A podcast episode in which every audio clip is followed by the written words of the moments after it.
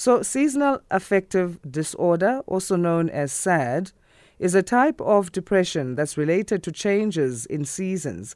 It begins and ends at about the same times every year. For many people, symptoms start in the fall and continue into the winter months, sapping your energy and making you feel moody. So let's understand seasonal depression then with the counseling psychologist Buyisile Mncina. Buyisile, thank you for joining us and thanks for holding.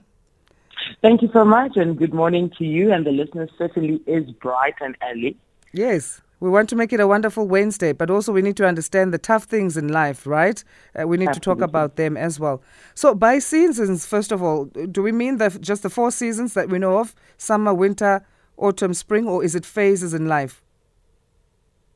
So in terms of what you kind of rightfully say, it's what you find quite broadly. So when we transition from your autumn into winter, we do see quite the, the distinct fluctuation in people's mood, sense of self. People kind of dread winter that is approaching. But also in terms of seasonal affective disorder, you can see some manifestations from winter into spring. Um, but what we kind of lock in is just the sense of the change in in time. You know, there's kind of shorter days, longer nights. It's colder. The commitment. Many of you know, many of us can actually resonate with the commitment of not necessarily you know doing the things we used to love to do, activities, going out, hiking, gym. Um, there is a sense of you know cravings of you know carbohydrates when it's cold. You know, we all gather around the samp and stew type of meals so there's usually weight gain associated with it, sleeping quite a lot, change in your sleeping pattern, and all of that kind of impacts your mood, which, of course, when we're thinking about mental health, and particularly uh, depression, we understand that they sit on a spectrum mm. between mild, moderate, and, and severe. So some of these things may come and go, may be quite fleeting for others, and for others can be quite pronounced. So, so how does one know that they suffer from seasonal depression? You mentioned there'll be weight gain, there'll be oversleeping as well. But how yes, do we actually differentiate that it's it's it's seasonal depression and not just a uh, just a tough time at, at, that particular moment? So one thing about uh, SAD, which is an uh, affective disorder, is that it is a subtype of um, depressive disorder. So a lot of the symptomatic stuff kind of blends into how we understand depression. But one of the things that just start to, to kind of stand out is really the, the kind of low energy, the melancholic feeling. So the kind of, you, you almost are apathetic towards that time. Really dread coming in, very slow in your movements, very consumed itself.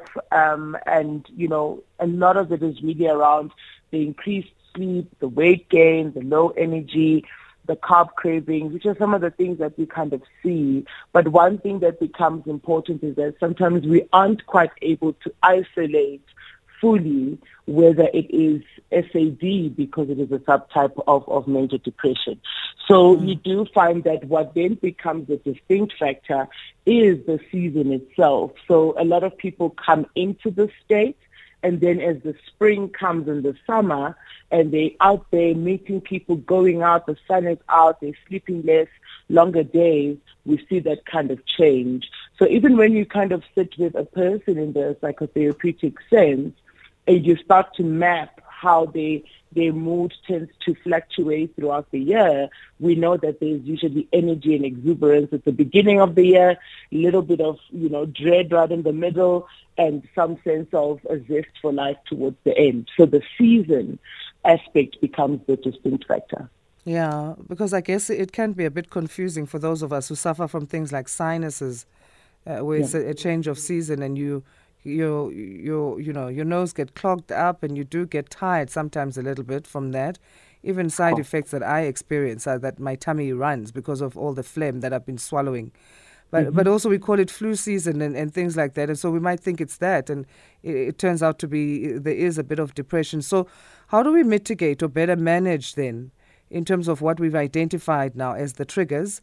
Uh, what do we need to do to mitigate and better manage uh, sad so time becomes a very important factor when we're thinking about mental health. So if something is persistent, so for example, if the low mood and the sense of withdrawal or disconnect is persistent for about two weeks or so, then we start to place a flag on it.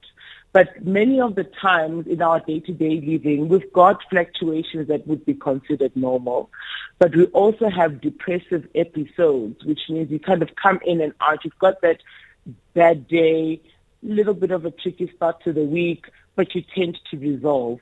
But if we have the sense of dread and you've kind of locked it in for about two weeks, then it starts to be a flag towards us as practitioners, but also to yourself that you can't quite seem to come out of this place that is um, quite dull for you at that moment. Mm. How do we manage sad then? How do we manage life?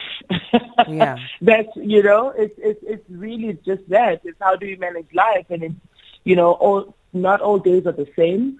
And what just becomes important in terms of mental health broadly is to be able to come into safe spaces, is to be able to come into supportive spaces. Mm. It's also to be able to be in tune with what you are experiencing. Others may tend to see that there is a change in the way that you present in social settings, um, and they might flag that but we, of course, are the ones who know quite uh, intimately what we feel. So our internal condition is really intimately known by us. So when it comes to that, it's really how do we manage the day-to-day sitting with, you know, the pace of the day and the mood and all of that. So all of that comes from a sense of awareness, of insight, but also a sense of positioning in terms of how you exist around others. Yeah, Absolutely. Thank you so much, Buyisile, for shedding light on this, and we really appreciate uh, your time. And uh, we'll leave it on that. But let's leave it on the note of how we connect with you, actually. Uh, thank you so much for the opportunity. In terms of connecting with me on social media, you can find me at Bui underscore M and uh, all of the details around the work and service that we, I provide would be there. And also at times you do find that people do kind of drop in DMs to ask about referrals. And if we're able to connect you to someone at that time, we will certainly do that. Great. Thanks again for joining us. Thank you for having me. Buyisile Mncina is a counseling psychologist uh, talking to us in our Wellness Corner. Our time now, 49 minutes past four.